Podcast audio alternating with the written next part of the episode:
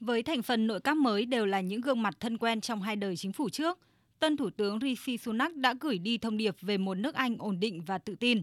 Thừa nhận quy mô của những thách thức cũng như sự hoài nghi của công chúng, nhà lãnh đạo trẻ nhất trong 200 năm của nước Anh đã cam kết gạt chính trị sang một bên và xây dựng một chính phủ đại diện cho những truyền thống tốt đẹp nhất của đảng bảo thủ. I will place economic stability and confidence Tôi sẽ đặt sự ổn định kinh tế và sự tự tin vào trọng tâm của chương trình nghị sự. Điều này đồng nghĩa với những quyết định khó khăn sẽ phải đưa ra. Chính phủ của tôi sẽ có sự chính trực, tính chuyên nghiệp và trách nhiệm giải trình ở mọi cấp độ. Tôi tin sẽ giành được niềm tin của các bạn. Giới quan sát nhận định, Thủ tướng Rishi Sunak sẽ nhanh chóng triển khai kế hoạch kinh tế mà ông đã vạch ra trong cuộc vận động đầu năm. Khi còn giữ chức Bộ trưởng Tài chính Anh dưới thời cựu Thủ tướng Boris Johnson, ông Rishi Sunak đã nhận được nhiều lời khen ngợi vì đã giải quyết ổn thỏa nền kinh tế trong đại dịch COVID-19. Tuy nhiên giờ đây, ông sẽ phải cân nhắc tới việc tăng thuế và cắt giảm chi tiêu công khi cố gắng kiểm chế lạm phát và nợ chính phủ.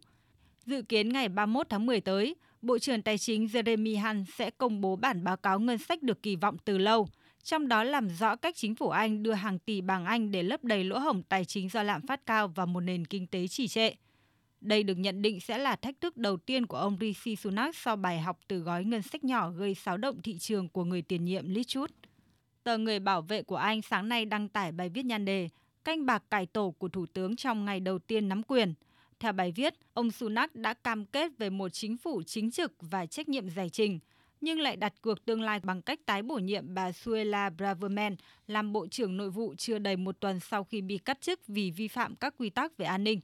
Trong khi đó, Thời báo nhấn mạnh nỗ lực thống nhất nội bộ đảng bảo thủ của nhà lãnh đạo này sẽ không dễ dàng và sóng ngầm vẫn đang âm ỉ. Tờ Điện Tín thì cảnh báo, nhà lãnh đạo mới của nước Anh cần có những quyết định khó khăn bởi đã đổ lỗi một phần nguyên nhân cho tình trạng kinh tế hỗn loạn ở nước Anh hiện nay là do người tiền nhiệm của mình.